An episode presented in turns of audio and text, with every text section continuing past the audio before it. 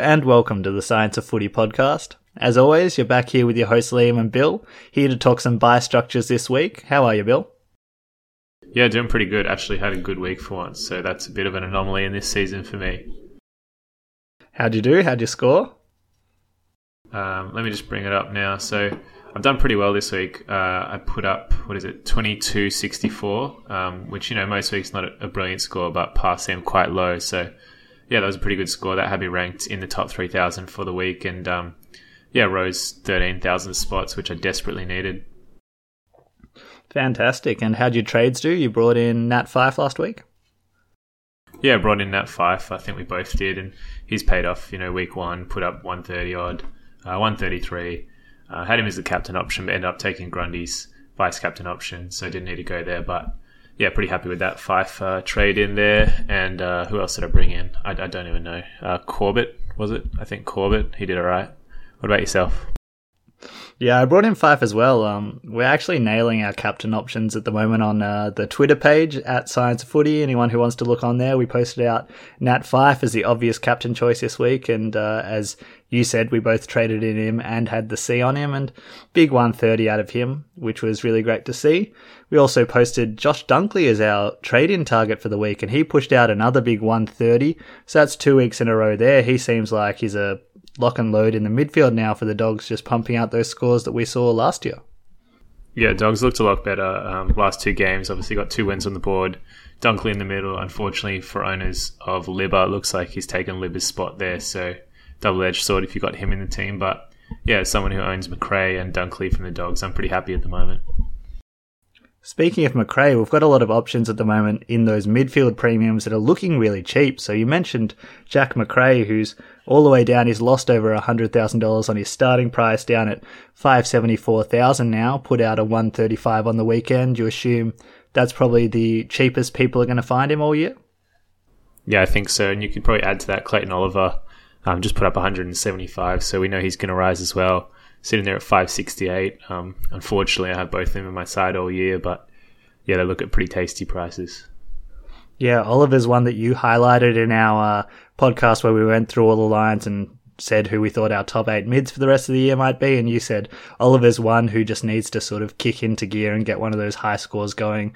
And you could see him being a top eight for the rest of the year. And he pretty much came out on the weekend and saluted you to that. And big 175. So that's not even just sort of bringing him out of that break even cycle that he was on, but now he's going to be rising in price dramatically over the next three weeks. So probably if you're someone who likes Clayton Oliver, it's probably this week where you have to sort of jump on him. And a very similar thing can be said for Tim Kelly this week, who again put out a 160 score there on the weekend, and his price is set to rise as well on the forward line. Yeah, I was just going to mention Tim Kelly there. It's a bit bit of a shame, I guess, if, if you were eyeing off these targets, Macrae, Oliver, Kelly, Dunkley, you know, all of a sudden they're all put up huge scores, they're all going to rise quite quickly, and you're going to have to make your choice as to who you want to get in something that might help you make those decisions is starting to look towards the buyers, which we might talk a bit about this week. So looking a bit about what your structures look like, who's having which buyers, because it might be something where at the moment you're looking at your team and you can't decide between two players to trade in, but then you notice that you've really got a hole in one of your buyers that you need to fill some more players of those certain teams. So we might go through a bit of an exercise this afternoon looking at which players fit in which bye structures and sort of where the areas look like for most teams for where they should be filling in players. But before we get talking about that and getting talking about trade in targets, we might as well start with the rookies like we do each week, Bill. Uh, as we mentioned last week, it's coming a bit dry at the moment. We're not really getting the influx as we got at the start of the year, and options are sort of grim. So some people did the double ground downgrade last week. We decided not to. So for people like us, are there any options out there this week for a downgrade? Yeah, it's a tough week for that. And there's not really many options that are too exciting. Um, as I do most weeks, I've gone ahead and made my trades already, and then when the teams come out, I'll reverse them if necessary. But I like to do the trades and just have them so I can visualize what the team's going to be like. Um, I have currently brought in Liam Stocker, who he's averaging 39. You know, that's not great. He just put up a 57 uh, and had four free kicks against. So I guess he sort of earned himself about 70, 75 points there. Um, best of the bad options, I guess. He's not really an inspiring pick.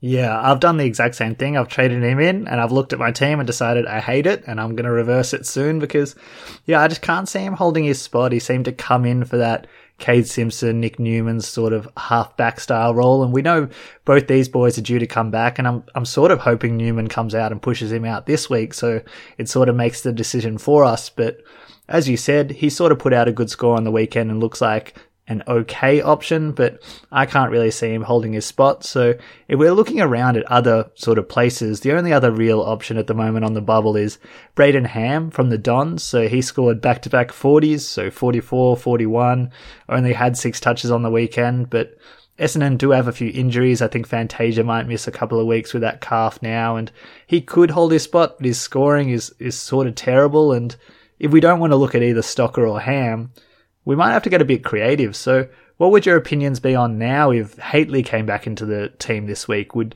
his lack of job security sort of be matched by our options at the moment and make him prime target number one if he gets a game? Yeah, I think it's going to depend on on whether you can afford to hold him on your bench there in the middle. If he's putting up a zero, like if you need him to play, then you might want to go for someone like Stocker. I'm not really sure there, but Hately is very tempting. I'll probably make the switch to him myself uh, if he's named, just because he really only needs one week to rise, probably as much as Stock is going to make over his entire season. So I think if he is named, we're going to see a lot of people trading him in just because of that price rise that's bound to come. And one last option for you here, a little out of the box one, but if you're someone who didn't like yourself jump on a Josh Corbett last week, is that 160 price tag is at now too high? We know we missed the starting jump, but if you didn't get in Corbett last week, you went for, say, an Ainsworth like I did, could we still look at, say, a Petruccelle to a Corbett still makes us over 100k and probably is someone that you can see staying in the ta- team with a bit more job security there? Yeah, I don't think it's too late. Um, similarly, Nick Larkey from uh, North Melbourne has also had that one price rise sitting about 170 and I was looking at going to him myself just because he's got pretty good job security, I think, should play out most of the rest of the year, he actually looks pretty good. Put up a 70, a 40, and then a 70. So, yeah, I think if you're looking for someone with job security, those two are pretty good options. If you're sort of more happy to just make a bit more cash on the trade and, yeah, maybe keep a zero on your bench for a while, someone like Stocker might come into play.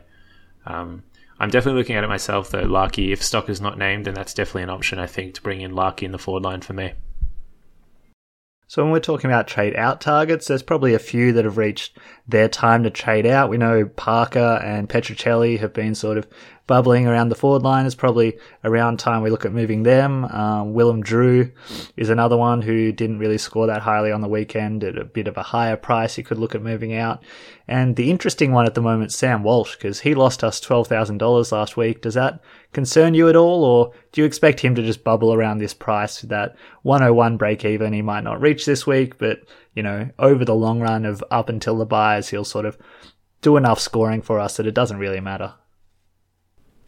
Yeah, I think you can hold Walsh. Um, currently, my trades have him going out just because that seems to be the best fit for my side at the moment. But I'd be pretty confident holding him, uh, backing him to just average around that 95 ish or something. And yeah, just to sort of hold his price. Sort of what I'm doing with Brad Crouch at the moment. He's not really putting up the scores, but I don't see him rapidly losing money.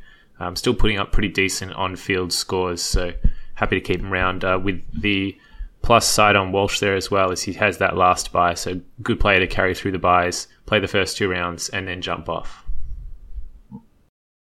So we might talk a bit about the byes coming up. Um, we are only a few weeks away, and it's probably about the right time to start looking at how your team's set up and when you're looking to bring in a few players, both in your premiums and your rookie downgrades, trying to get an idea of making sure that you're not stacking one bye with all your players and you'll have eight zeros one week and ruin your whole season and sort of get a bit of a jump on the competition potentially. If you're somebody who can field a full team throughout the whole byes, you might get back, you know, 100, 200 points in one week if you can really maximize the amount of players that you have on field. So sort of the exercise that we recommend at this stage is to get your current team look at the amount of outs from each bye and the amount of zeros that you'd be taking on field. And then from that, be able to set up a plan of if I am to do a trade, it'd be better for me to trade out, say, rookies from this bye to decrease my number of players playing in that bye.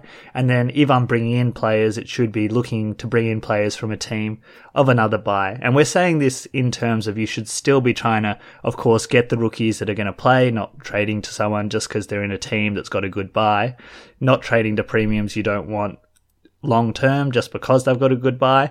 But say if you're throwing up an option of do I want to trade in this player now or, you know, wait a few weeks till after their bye and trade them in later, it's a really good exercise to do. So maybe we'll look a bit at a few of the different byes and sort of who's playing and which players that a lot of people have is sort of looking at maybe sitting out for a while. Yeah, so I've actually just looked at my bye structure for the first time about 10 minutes ago. Um, it actually looks pretty good. So just dumb luck here. I haven't planned for this at all. I, I really hate the byes. I never really pay too much attention to them just because they do my head in. But yeah, I'm looking in pretty good shape here. It looks like I'm going to have pretty much the right number of players across all three. Uh, what's it look like for you, Lee? Yeah, pretty similar. Um, I think the thing that I did first of all when I sat down to do this was to try and get first of all a spreadsheet of the premiums who I might want to look at throughout the year and figure out which byes they all sat in. And then look at the rookies and look at sort of where they all sit as well, the common rookies at the moment, to try and get a good idea of which byes I, I might be looking at for my team come a few weeks' time and sort of where I want to shift my players. So maybe if we just start with the first bye. So that's the uh, Essendon, Fremantle, Hawthorn, Port Adelaide, Saints, and Dogs bye. And when I'm looking at, if you start with the premiums down back, I think the first thing I saw was that I didn't have any in my team at the moment at all. And when I looked at the people I might bring in, so obviously Sicily is not in my team yet. He's a good option. And uh, Ryan from Freo is a really good option. But at the moment, I was sitting there with no premiums and no rookies at all from that first bye. So that's definitely an area where I'm probably a whole lot of people are similar at the moment where looking at your premiums from bye one in defense, probably not a whole lot of people in a lot of teams at the moment. Yeah, I think so. Just looking at my side as well, the only player in the defensive line I'll have missing in that first week is Xavier Duursma. Um, no guarantees to really even be in my side at that point. But I think, as you mentioned, there's a few good week one bye premiums, Sicily, uh, Ryan, that people could be looking to get in once they do play that bye. Um, yeah, I think on the flip side, I'm going to be having quite a few defensive premiums missing in the third week there with uh, Whitfield, Williams, Brodie Smith. Yeah, I, th- I, think you're exactly right. And I think depending on the teams, bye two might be a bit of an issue there as well. So we've got people like Darcy Moores in a lot of teams.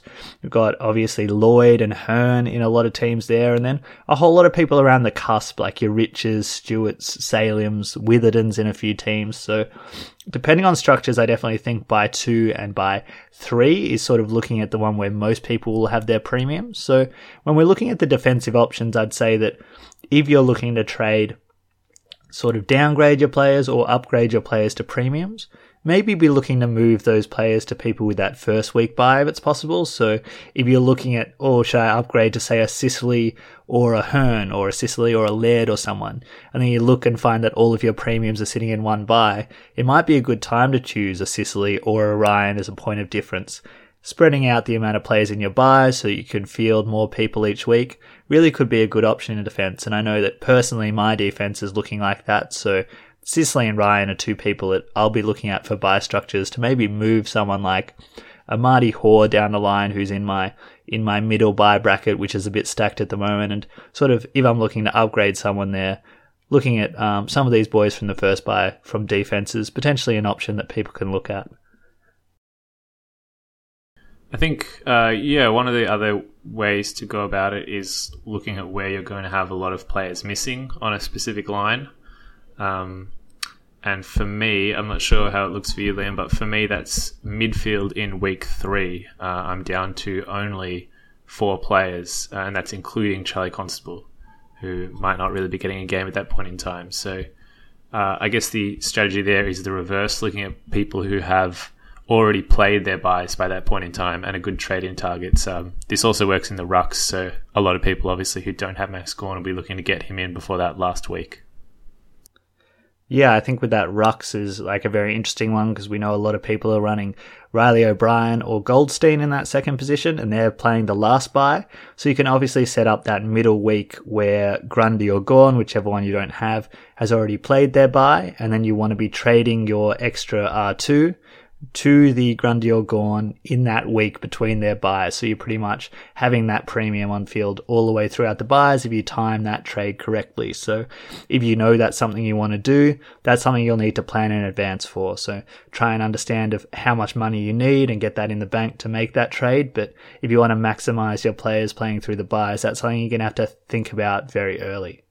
So as you said, there's no real ruck bye structure. Apart from that, you can't be trading in people from R1 from, you know, the bye one just because you want to fix your bye structure. That's really the main strategy, I think, in terms of byes for the Ruckman is just trying to time that trade if you're going to make it. Maybe not trading to say a Gawn now before his bye, waiting until after that bye to pull the trigger might be a very interesting option for coaches out there. Yeah, and similarly, I think looking at which rookies um, you're wanting to carry through the byes. So we just mentioned, obviously, Walsh being a good example where he plays those first two and then missing the last one, you know, easy jump off there to a premium. Um, similarly, people who have their bye in the first two weeks. So just looking at my own team here, for example, Matty Parker will have the bye in the first week. Uh, then he plays the next two. So he's a good option there if you're looking for someone to cull. Um, it's complex though because I mean, just looking at my side now, I know there's going to be changes in between now and when the byes start. So don't forget to take that into account. Yeah, definitely, and I I think that's completely right. You need to be sure that your team's going to be malleable. You just need to sort of have a look at which areas where, if you have the choice, to know where you want to swing it. So. Something we did uh, before this podcast was we got on and we looked at every premium or commonly uh, bought player in the competition that's at a higher price tag and also all of the common rookies and sort of did a spreadsheet of which byes they sit in. And what you sort of find is that combined between all of the players that people commonly have, when you're looking at the first bye, uh, most of these players are going to be sitting uh, in the forward line. That's where your issue is going to be. So in the forward line in the first buy, you've got a whole lot of players in your Dunkley, Billings, Boak, Worpel, Walters, Mundy, Daniel, these sort of premiums there. And you've also got a few of your common rookies like Drew and Parker. So in that first bye, you might have to look at getting a few of these premiums if you're upgrading maybe outside of that first bye in your forward line because that looks a bit stacked.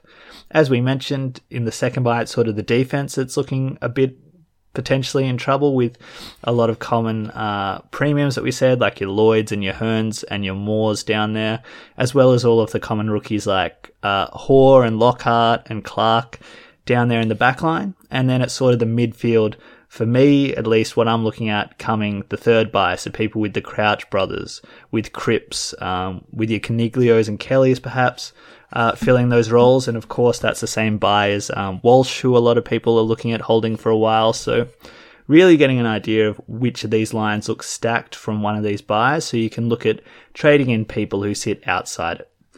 One interesting thing I saw from this list when I was looking at it was the amount of forward premiums that are sort of sitting in that final bye.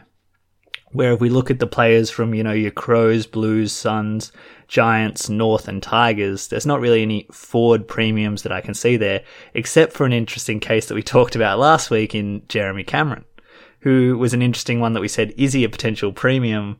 He's the, probably the only one sitting there with a premium bye structure for your forward line in your final week build. Does that make him more tempting at all for you? Yeah, I think you asked me this question last week, and I said, "Yeah, he's in good form. Jump on." And he's he's come out had a terrible weekend, so I don't think anyone actually listened to us in terms of trade options, but if they did, then uh, apologies there. So what you're really talking about here is uh, bringing people in for that last bye. Is that correct? Yeah, so trying to look for a premium in that last bye for your forward line, maybe. If you're someone who has a stacked set of premiums in your first and second, and you want to sort of swing a, another player, another premium from that last bye in the forward line, can't really see many options up there. But he was a very interesting one that sort of stood out, um, being at the top of the table there in terms of averages at the moment. So just to clarify here, Liam, what you're talking about is players who are missing that third week and will be playing in the first two weeks. Yeah, so having some players, obviously you'd be trading in before his bye if you're getting someone like this playing in the uh, who has their bye in the third week, but that means that they will be playing in that earlier week where a lot of your of your premiums might be missing. Yeah. So yeah, not a huge amount of options. I mean, I'm looking at my third week, all my premiums will be playing then. Uh, Boak, Kelly, Dunkley, Dangerfield, Heeney, I've got at the moment. So yeah, in terms of those first two weeks, I guess you're looking at Cameron. Um, well, who else is there? I mean, you've got the Crows, maybe Tom Lynch, but not really what you'd call premium, I guess. Um, it's pretty bare up there, isn't it?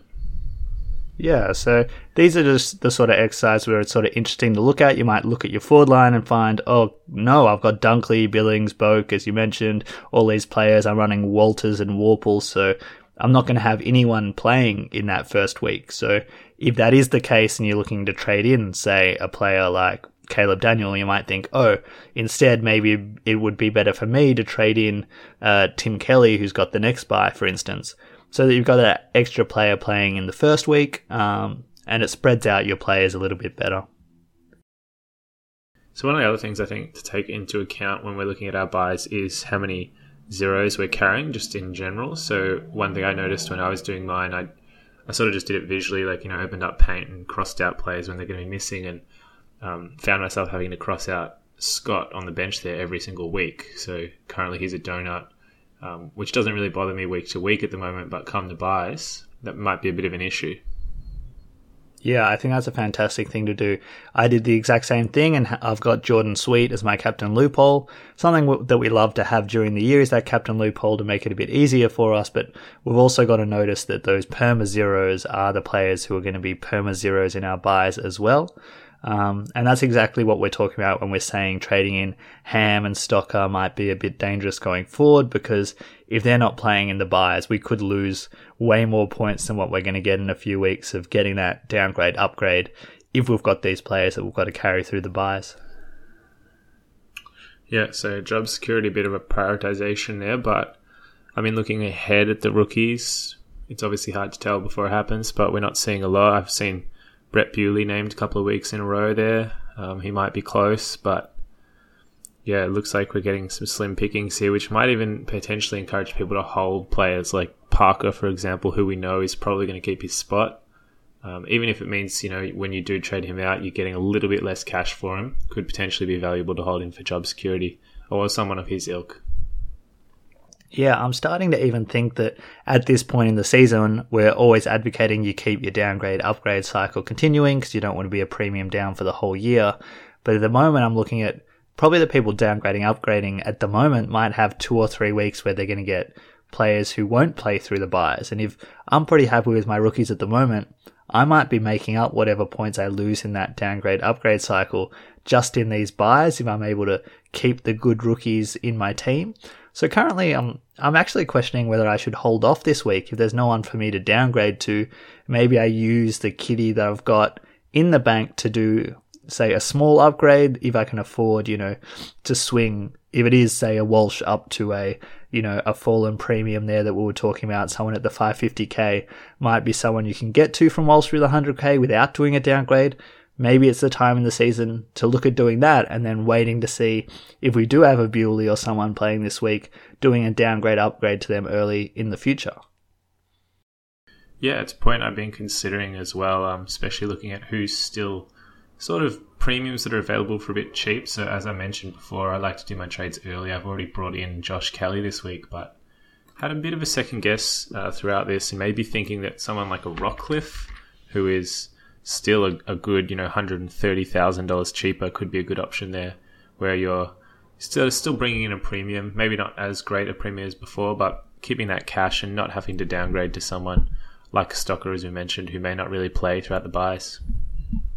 Yeah, it's interesting as we sort of flagged at the start of the year, where if you've had your eye on someone you might be close to being priced out on those players if you wait too long. So Tim Kelly is one that's not in my team at the moment who's putting up 160s in every other forward line, which is, you know, crazy different to the 20 of Parker that I'm playing on field at the moment. So he was one that I was really looking hard to getting in. But if I can't do the downgrade upgrade, you might have to try and get a bit um, you know, a bit different in order to get them in. Like I could look at, you know, swinging a Setterfield into the midfield and straight trading a Walsh to a Kelly if I've got some cash and can make that trade.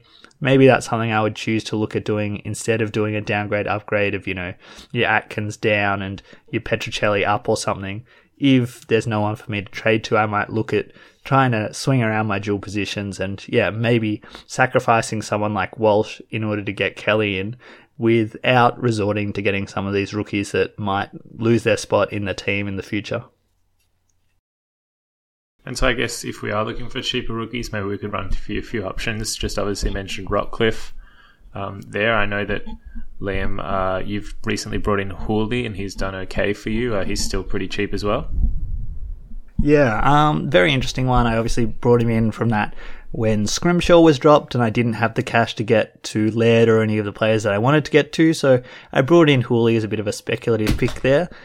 And he he went about the 70 in that game that Richmond got smashed, but he came out on the weekend and put out a 105 or so in a really good performance from him. He was working really hard to get that sort of, you know, handball on the outside, you know, cheap little possession. He was running really hard to get those link up plays using the ball out of the back line. So if you're looking for a very cheap option, he's still available at a bit of that discount price. Um, as we mentioned in the midfield, you're sort of looking for that 550 price tag as sort of the cheapest you can sort of get to for a lot of these premiums. You mentioned Rockliff, but in terms of, you know, your Olivers and your Kellys and your Macraes, they're sort of sitting at that price. And in the forward line, I'm not too sure who the cheap ones are. I think Dunkley's still the one at about 515k there, which is still probably the cheapest of those primo primos that you can look for. I think maybe down back there's a few more options. So um, Harris Andrews, four hundred fifteen thousand um, dollars potentially if you've got the faith still in him, and then I guess people are going to be getting in Whitfield at about five hundred and and Lloyd at about five fifty pretty soon. So they're obviously quite pricey as well. But yeah, probably just worth a look. I think for people to try and find some of those premiums that are maybe a bit cheaper that might be a good option still.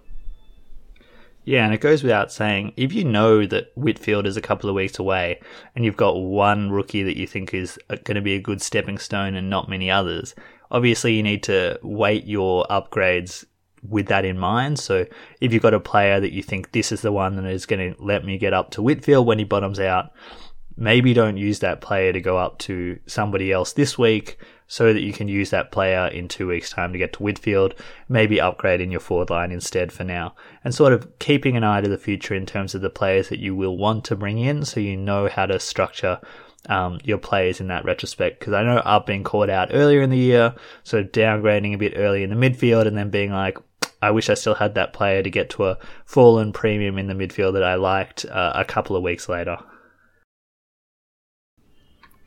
So I guess uh, we'll maybe roll into what our moves are for this week. Um, have you got anything that you're really thinking, Liam, or perhaps no trades? Yeah, I'm I'm sort of flirting with the no trades and sort of talk myself throughout the podcast into the potential of maybe swinging a Walsh into a Tim Kelly via my DPP and the cash I've got in the bank without a downgrade.